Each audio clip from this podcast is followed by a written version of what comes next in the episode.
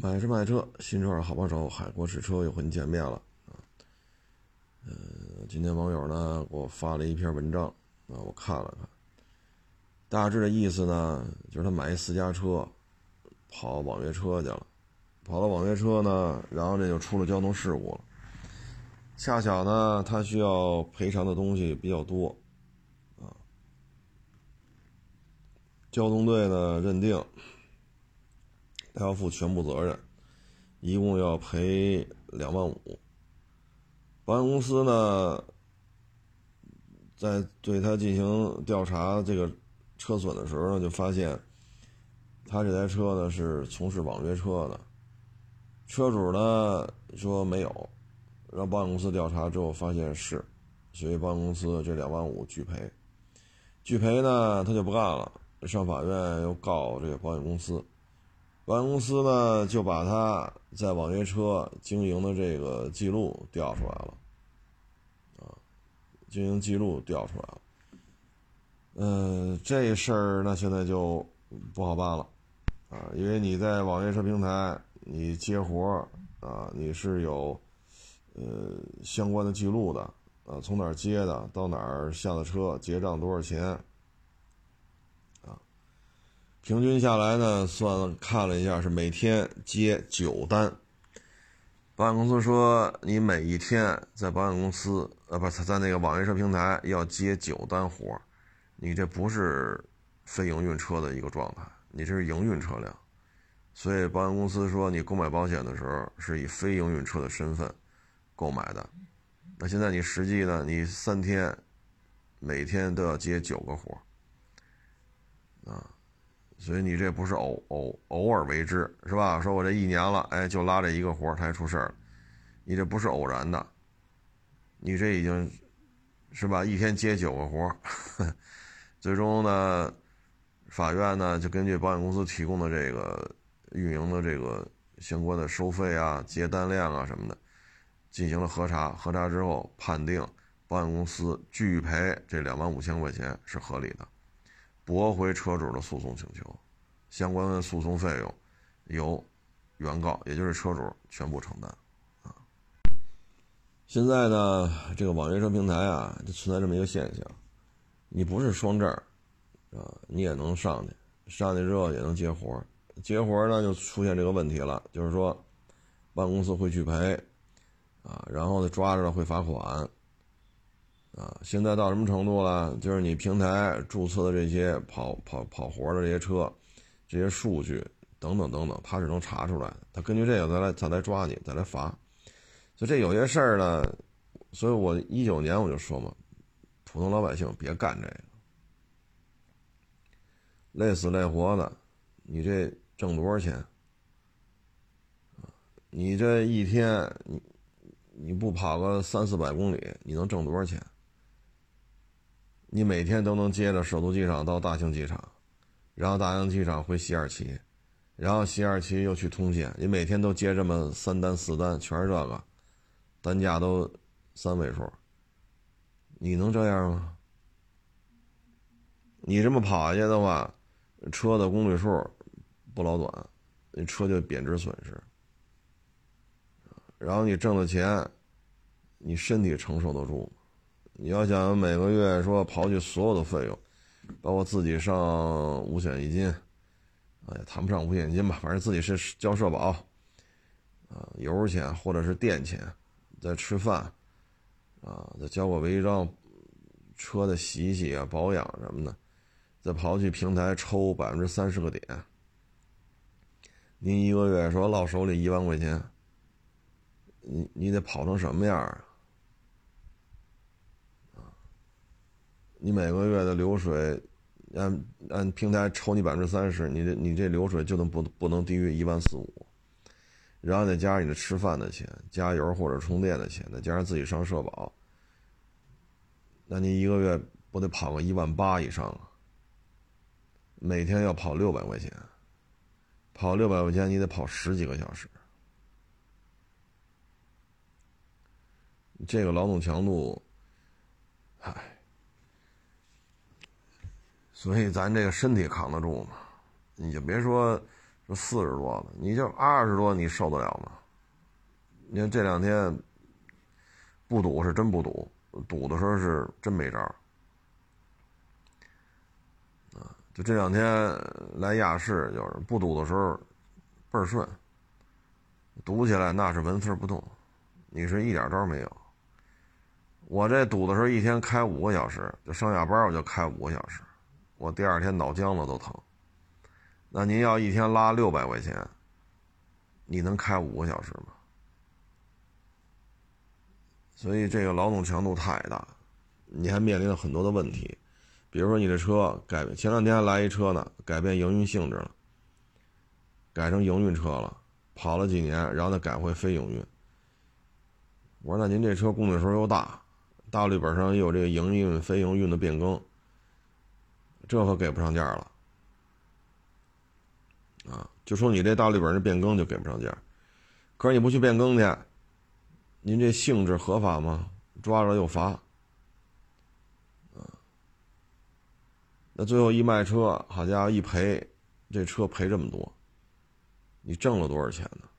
而且你挣的钱没挣的钱放一边，腰椎、颈椎。啊这，这个怎么拿钱来衡量啊？都一把年纪了，你这颈腰椎、颈椎这个问题怎么来拿钱来衡量？健健康康的到这个岁数，是不是更有价值？所以这网约车这事儿吧，我们一直持一个谨慎，啊，不建议，不推荐，太累了，真的是太累了。我开四五个小时，我都觉着太累了。您您这十四五个小时，你要说你不累，好家伙，那那您是厉害啊，那您是厉害。所以呢，就咱们这种，就咱们这种现实生活当中吧，你改了营运性质了，你办了双证了，你保险也按营运车去上了，那你将来，嗯，说完这个。网约车啊，这个北京呢三十号又出了一交通事故，应该是北京啊，因为我这也是听网友给我发过来，听他们说的啊。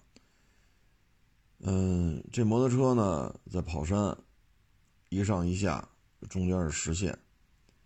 跑山的过程当中呢，这摩托车呢嫌汽车开的慢，他就跑到那个逆行车道上去了。逆行车道上呢，但是你你确实啊，对面没车，你可以开的比较快，啊，可是对面来车呢，啊，对面一来车，他就紧急的再往回并，这一往回并呢，可能自己技术不是太稳定吧，这一并并大了，并到右侧，他不是从从他从他的行驶方向来看啊，就一上一下。因为是山区的公路嘛，它也没有什么自行车道、什么人行便道，没有。边上呢就是种的树，树边上就是排水区，是那个大概一米见深、半米宽的这么一个水渠。他呢，相当于从左边超嘛，啊，这不骑得快嘛，对向来车了，他就往里并。这一并呢，并到这条车道右侧的那个树上了。后一段视频呢，我就没发。后一段视频呢，应该是他的爱人吧。这个骑摩托车这男的呢，面冲下躺在那个排水渠那儿，一动不动。然后看着像啊，看着像，他爱人搁那哭天抹泪的，就就扒拉他，他一点反应都没有了。旁边还有几个戴头盔的，也是一起跑山的呗。这个人呢，没看警方通告啊，咱也不太清楚，到底是伤成啥样了，还是说就永远也不会动了啊？这咱不太清楚啊。现在呢，就是互联网上啊，嗯，宣传安全驾驶的，宣传尊江守纪的，没人看，没人看。都是薄露透，要么就是虎逼来，大马路上，人旁边还有那骑自行车的、骑电动自行车的，啊，就是他在他车头往回拍嘛，就跟婚礼摄像车这个角度似的，往回拍。这摩托车左边就是自行车、电动自行车，右边就是同向行驶的汽车，啊，因为就是往回拍嘛，啊，在这种情况下骑前轮，这视频播放量可高了。你说有几个说尊重手机的，说话客客气气的？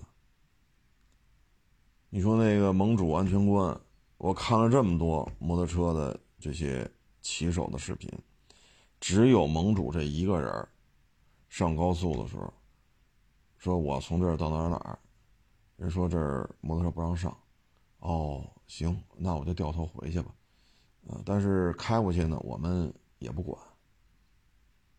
这话说的就听得很明白了，你就愿意上上吧。但是呢，你看那盟主安全官说：“哦，好，谢谢谢谢，那我还是倒回去。”他那会儿骑的是那个印第安吧，啊，就挺大个儿的，六七百斤重的那么一个大巡航，然后一点点挪，把这车挪回去，人家倒倒过头来，把头调过来，然后就开下去了。就这么多玩摩托的，我就看见这么一个尊重手机的。你看，盟主安全官粉丝多，商商配比较多，啊，商配就是接广告啊，商配比较多，很多女骑也照着他学。这这北京不又出来一个骑什么，是大哈雷吧？身材可能也差不多。但是你看，盟主安全官什么时候靠薄露透啊？大长腿、大丝袜、露裙装。你看盟主骑着他那个应该是印第安吧？你先去泰国，四十五度的高温，人家还是穿着骑行服，啊，人家也没说穿个大裤衩子。有四十五度，你按理说背着裤衩也不为过，实在是太热。但人家还是这身骑行服，只不过是比较薄的，不是那种防水的冬天那种保温的皮衣的那种，不是了，就相对薄一点。那人家也没这样，你北京就现在又出来一个，就照着他那路来，弄了就一年多了吧，每天就骑着他那大哈雷，露着大腿，哎呦我老天呐！现在北京气温中午才二十六度，他还天黑了去拍，包括那首钢大桥，就现在这气温，天黑了，您再骑起来，还得露着大长腿，就这样的播放量可高了。已经没有什么能约束他自我的这种行为了。怎么薄露透怎么来，要么就是怎么豁怎么来。包括那天应该是二十九号吧，北京爆堵啊，因为中午的时候手机就各种 APP 都在提示，北京今天下午三点将进入严重拥堵，严重拥堵。但是那天这事儿那事儿，弄弄弄弄到我一看四点多了，四点二十了吧，好像是，赶紧撤吧。这已经是这个路上已经显示都是紫色的了，都不是红色的了。你要不堵车，不就是绿色的吗？它都是紫色的了。好家伙，那天开了两个多小时吧。你看那天在五环上，汽车堵成这个样子了，没有一辆摩托车在这三条车道里走，连钻裆子的都没有，全去应急车道了。还有规矩吗？现在骑行，你看这个技术也是个问题，就这么往回掰，从左侧车道掰到右侧车道，你掰回来不就完了吗？这一掰掰大了，直接冲到右边撞那树上。就咱这技术确实也也可以啊，也是够可以的。没有人关注这些，因为这里边呢，推动你这些视频的，首先薄露透的，其实我也特好奇，你说盟主安全官就露俩眼睛，剩下全捂着，人家那粉丝量也不少，就怎么就全现在薄露透呢？可能就是跟那个万人摸学的吧，啊，因为像盟主这样的，好这一骑出国骑十好几个、二三十个国家这么骑，费用太大，这可能这成本有点高啊，所以就就马路上跑跑，可能这成本低，恨不得车都是借的啊。可能这是一方面原因，就是薄露透，有人愿意看，野蛮驾驶在赛道里边怎么开，那是赛道。在正常的这种社会道路上，骑前轮、骑后轮，玩各种花活、甩尾，这不太合适吧？再一个，就是摩托车产业以及摩托车周边，这是有资本驱动的。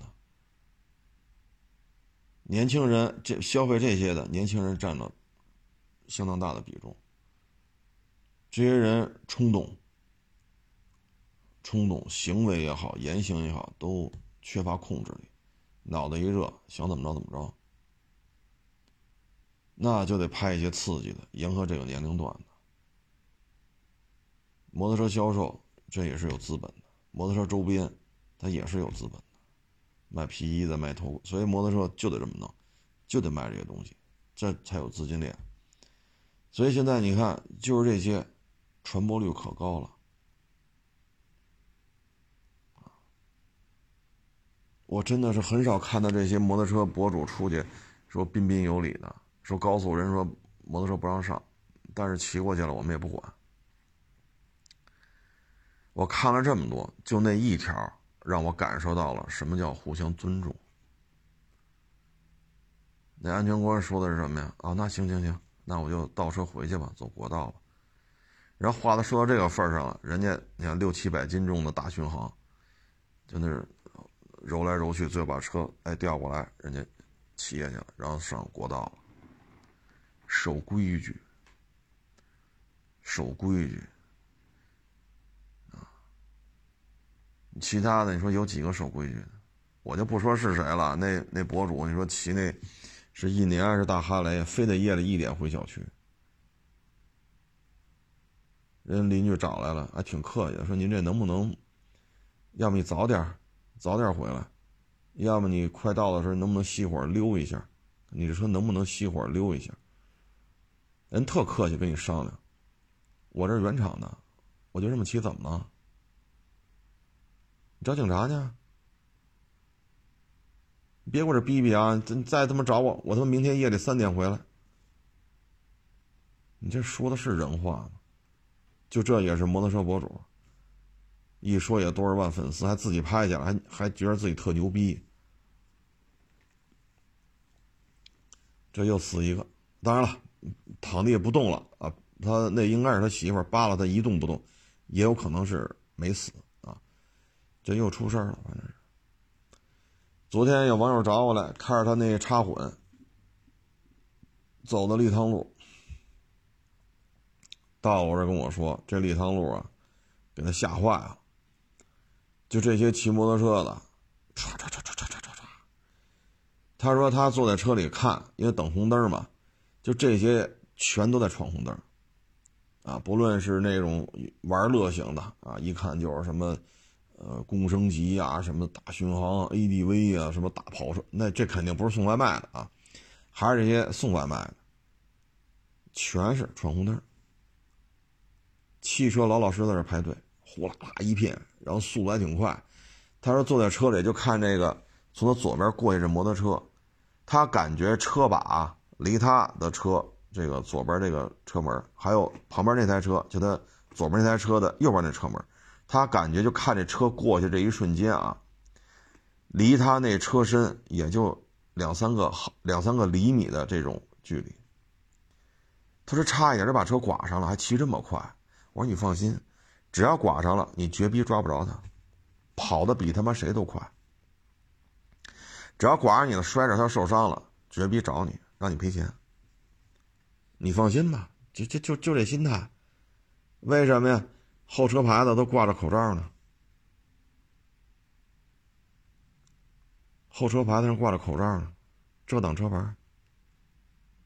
他讲话，这立汤路这这摩托车吓人的，这都。啊，这不，这红绿灯到底是管四个轱辘的，还是管所有公共交通的参与者呀？人家第一次开车来北京，第一次走立汤路，到我这儿说半天，这太太吓人了。这些，我说没办法，就这样还要求摩托车随便骑呢？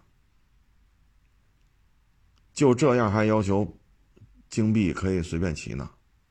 我说我们这儿离五环都十公里了，再往前四个路口吧，大概四个路口就到六环了。你看这骑的，这你说人在其他城市，啊，人是南方的，人从南方开了一千公里开到北京来，这就是北京骑摩托车的骑士们给人家留下的良好印象。吓坏了，给人家。我说你们那儿有骑摩托？他说有，但是可没像这样。这北京这个这立汤路，心惊肉跳的。你骑起来也是，在你车前后左右，我说您这是赶上了，假期，对吧？这个十一不像前两年，二一年的下二一年的国庆节七天下了七天雨。那个骑行就比较麻烦了。你看现在蓝天白云，响晴博日，骑行很合适啊，二十五六度，二十六七度，不冷不热的，对吧？也不下雨，也不刮风，天特别蓝，啊，成群结队的，这遮挡号牌了。好家伙，这闯红灯了！他到那个立汤路一等红灯，那摩托车一片一片的闯红灯啊！你说我作为一个北京人，生在这儿长在这儿，听人家开了上千公里来北京看我的网友说这个，我们只能说骑士精神真牛逼。人家其他城市网友到我这儿来跟我说这些，我就听着呗，给人吓坏了。我说这能说什么？这不是吗？九月三十号那视频有日期。逆向超车，啪掰回来，自己又撞到右边那个路肩上那棵树，躺那一动不动。那媳妇儿来了，哭天抹泪的扒拉他，纹丝不动，脸冲下。那你说，咱这说什么好？我说我这走了一趟路，天天走，我说我都习惯了，我都习惯了。我说你没看看公交车道，立汤路公交车道的那些摩托车，在公交车道里逆行骑的摩托车，人说我都没注意，俩眼睛都不够使了，净躲这个摩托车了。再说他也第一次来啊，对于尤其丽水桥那儿，这怎么右转弯再左转弯是直行？这确实路也比较复杂，车也比较多，人都没顾得上看。我说你要是经常开熟了，你往那公交车道里你看一眼。那里边骑行的，公交车道里边逆行的，公交车道里逆行不戴头盔遮挡号牌的，俩人骑摩托车，俩人都不戴头盔的，还要去公交车道里逆行的，天天都有。我说警察站那开罚单，那纸那一摞纸都得用完了。啊，你看这个跑山又躺那不动了，这一个家庭就毁了呀。那父母怎么办？媳妇儿怎么办？孩子怎么办？你说你这不是单方事故？你说你赖谁？你想找个责任人，让人赔你点钱，你都找不着。你说咱们这图什么？啊，现在互联网这种宣传呀，真是推波助澜。这些年轻人抱着手机长大。他们对于社会的了解，他们的三观，就是建立于短视频、互联网。短视频上什么对，他的三观就按照这来。他认为短视频上这个三观是 OK 的，他就照着他来。哎，前哎前天吧，拍了一个 也，说了说摩托车降价的事儿。这个降价呀还没完，还在继续。那这两天飞双十说是啊降到十三万八了，自动挡低配十四万八，什么 ADV 版本好像是十六万多，普降啊，普降四五万块钱。飞双不是第一次降，大家可以查查，飞双今年降价可不是这一次，那降价还在继续。包括那个 CVO，哈雷戴维森 CVO，那玩意儿有说打九折的，有说打八五折的，还有说打八折的，那玩意儿当时要卖五十，啊，五十多。那现在我们回头看这玩意儿，就是这个东西，V 二。啊，你说这个发动机是一点八、一点九啊，这排量反正越做越大，就类似这种东西，咱们自主品牌生产出来，这个就这个发动机，就这个大滑翔啊，不什么，就是这 CVO 啊，就这个，它能卖五十多吗？这个幺二零零啊，新源幺二零零就四五万块钱。你说你这个做到一点九排量，你能值这价钱吗？然后你说你排量大，这个那好四五万，那行，这是幺二零零，你那是一点九，八万，这给你加上加八万，就变成这车就卖八万了。如果是新源幺九零零的话，假如说卖八万，那你说我前面一个双灯单灯，那不就是个大罩子吗？后边不就是几个边箱、尾箱吗？加点什么电加热、电手把、电热手把啊、风挡、音响、大液晶屏，就这点东西，以国内的配套能力来说，再多说点，三万块钱够吗？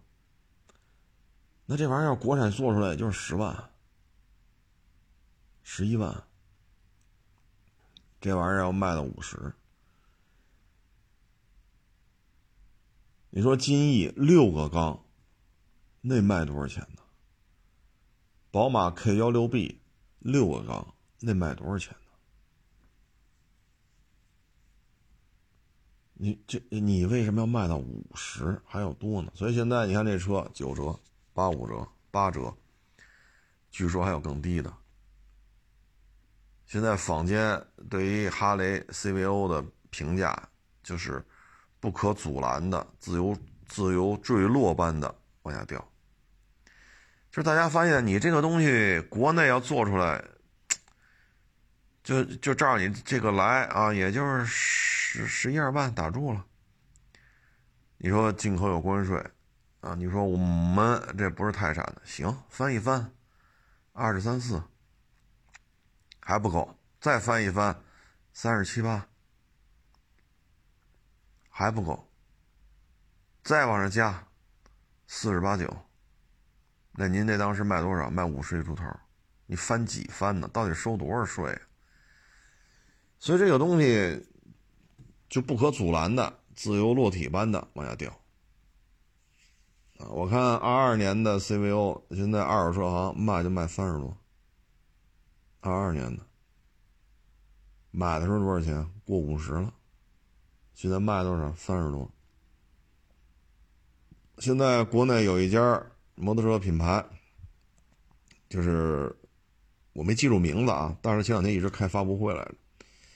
两千毫升的 V 二，但是他没公布价格，那发动机就是国产的，预期也就是十万上下。发动机技术来自于美国，然后国内授权进行生产。就多说点卖个十三四。你这玩意儿凭什么卖五十？你就俩缸，你从发动机的制造成本来讲，六个缸的金翼，六个缸的宝马 K 幺六 B，这都卖不到五十多。那你这为什么卖这个价格？这不就是信仰吗？所以拍完那片子之后吧，很多人也觉得特感慨，啊，说经历了。过去这二十来年、三十年，中国的摩托车、中国的汽车进行了这种整个这个市场啊翻天覆地的变化。从二十万买威驰啊，到现在二十万买坦克三百，都是二十万，差距有多大？结果呢？你看底下一帮，我们就姑且称之为中国人啊，啊，这不是老外要求这么干的，这都是中国人，都是这些洋买办干的。好家伙，我说你这洗的，你说，二零二三年了，二零二三年了，还这么给洋鬼子洗呢？就都是都赖中国人。那这些企业可不是合资的，可不是合。你要说钱江哈雷，那是双方合着干的。这 CVO 是合资的吗？这是人家独资，人就要卖这价。什么都赖中国人，老外就那么干净是吧？老外就那么纯洁，老外就那么美好。咱就这么说啊。说这个车到二三年了还要卖这个价，然后扛不住了，咔咔降，九五折、九折、八五折，据说还有八折，甚至更低。就这种现状，首先你得感谢的是自主品牌。不说这句话，上来时候都是中国人干的。我就这么跟你说吧，三几年日本鬼子在中国无恶不作，烧杀掠夺，屠村儿。三几年、四几年，一个村一个村的杀，在这个事情的时候，就就就就已经日本鬼子干到这种事儿当时就有中国人说，都是中国人做的不好，不要赖日本鬼子，啊，不对，他们不是这么说，就不要赖皇军，都是中国人不听话，皇军对咱多好啊，咱们要按照皇军的要求，你看看，给咱们糖吃。给咱们大东亚共荣。三四十年代，日本鬼子在咱们这片土地上杀了多少人？就在那个时候，他也有人这么说。只不过现在咱说的是摩托车，在那会儿呢，就有人这么夸皇军，啊，甚至于当说这村里边或者城镇里边这一片当说张三李四是吧？这几个这几个人凑一块，说是拿板砖呀、啊木头棍子呀，还是拿那个粪叉子呀，杀了个日本人，抢了一只三八大盖就这样人立马跑日本鬼子那儿举报去。皇军有中国人破坏大东亚共荣，他们杀了皇军。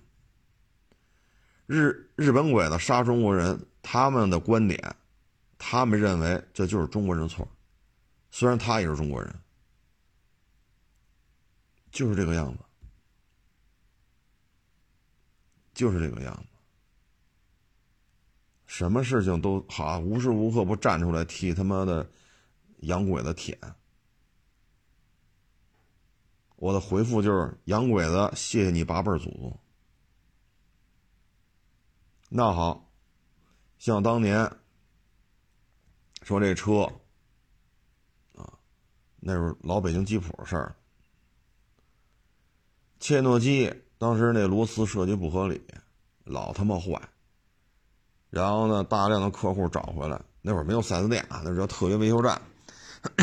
北京用户呢，有的直接开到厂子里边找去了。大量的反馈，那你有权利改吗？没有，没有。然后呢？提交报告，你先得提交报告给北京吉普的美方负责人。美方负责人觉得行，再往亚太区提报，亚太区再往美国总部提报。美国总报，美国总部接到这个提报之后，在美国本土再进行测试，认为你说的对，才可以回复。就改这一颗螺丝，一年批不下来，一年都批不下来。那这个，就别的地儿咱不知道啊，因为我就生在这儿长在这儿。那那么，请问了，就这个螺丝造成这么多客户回来骂大街，这你也替洋人舔啊？当年那批老吉普的中方员工，现在基本都退休了吧？他们可能不太擅长再去上互联网，他们可能也不太擅长什么短视频呐、什么微博啊什么，他们也不太擅长。因为这一说，也差不多四三十多年前的事儿，三十多年前的事儿。当初那批骨干、技术骨干，三十来岁、四十来岁的，你往上加三十年，现在这些人很多都不在了。所以互联网上没有人知道这个事情，没有人知道这个事情，但这个事情就是这么发生的。那包括你说东风日产，你有二点五四缸自吸给途达，你为什么二点五四缸自吸不能给天籁？天籁就是二点零自吸二点零 T，这一高一低没有没有缓和。那同样，你有二点零 T 给天籁，你二点零 T 为什么不给西马？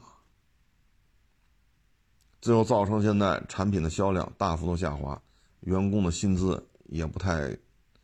这些责任说明什么？说明你没有话语权。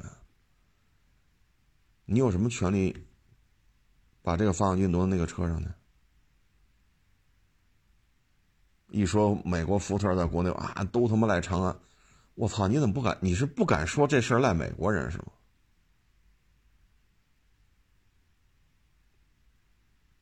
往中国人身上赖的时候，哎呦，那说的是上嘴唇一碰下嘴唇。就这帮东西，我真是我我。当年日本鬼子来的时候，是无恶不作。你妈，你开枪杀人，他他妈有时候他都不开枪杀人，往往人身上倒那汽油，给烧死；要么就砍胳膊砍腿活活让你流血耗死。这都是日本人干的，开膛破肚。让你看着你自己的肠子、肚子往下流，然后就给你绑在那儿，活活给你疼死。这都是日本鬼子干的。就这样，还有人说呢，皇军不杀人。你只要听皇军的，吃香的喝辣的。这种这种人什么时候都有。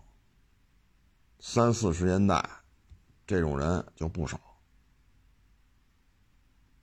就他妈不少。现在你说还他妈说这个呢？大替洋鬼子洗的！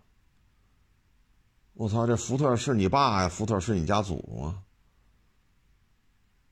还他妈百年福特毁于长安！你们家那祖坟上插那碑是不是写着“福特之子”啊？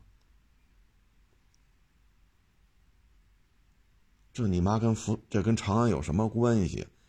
一三年那会儿，一二年、一三年上了一批双离合，全他妈坏了，马上又推出双双离合，这也是长安干的，那双离合也是长安让弄的。长安自己有一点五 T 四缸，福克斯全新一代福克斯非得上一点五 T 三缸，这也是长安干的。只有福克斯这车，现在还有动静吗？长安自己都有一点五 T 四缸，为什么你福克斯非要自己弄个一点五 T 三缸？也赖中国人。就凡是到了外国人那儿，全他妈是好的；到了中国这，全他妈是次的。是不是有点绝对了？全他妈赖中国人，有意思吗？咱们不能说好，一说到这问题，好，自主品牌成长了，全他妈说这事儿都赖中国人，啊，这价格全赖中国人，这你妈老外都是傻子是吗？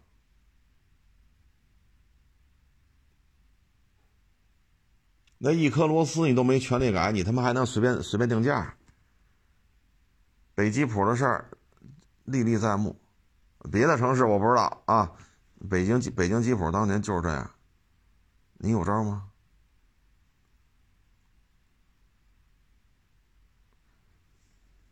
反正就是，就这种人呐，最大的本事就是窝里横，碰见洋人一句话不敢说，一个屁不敢放，骂起中国人来比他妈谁都痛快，什么事都赖中国人。那你妈二十万买威驰，现在二十万买坦克三百，怎么还骂上中国人了？你怎么不说感谢感谢自主品牌的成长呢？一句没有，一句没有，顶他妈瞧不上这帮人了。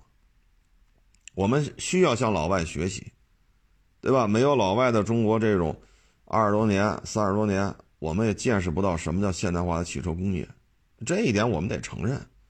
我们得向他学习，但是经过这么长时间，我们现在自主品牌也做出一些不错的车，我们也有一些特别牛的零配件供应商，比如说宁德时代。那这些怎么看不到呢？所以有些事儿真是，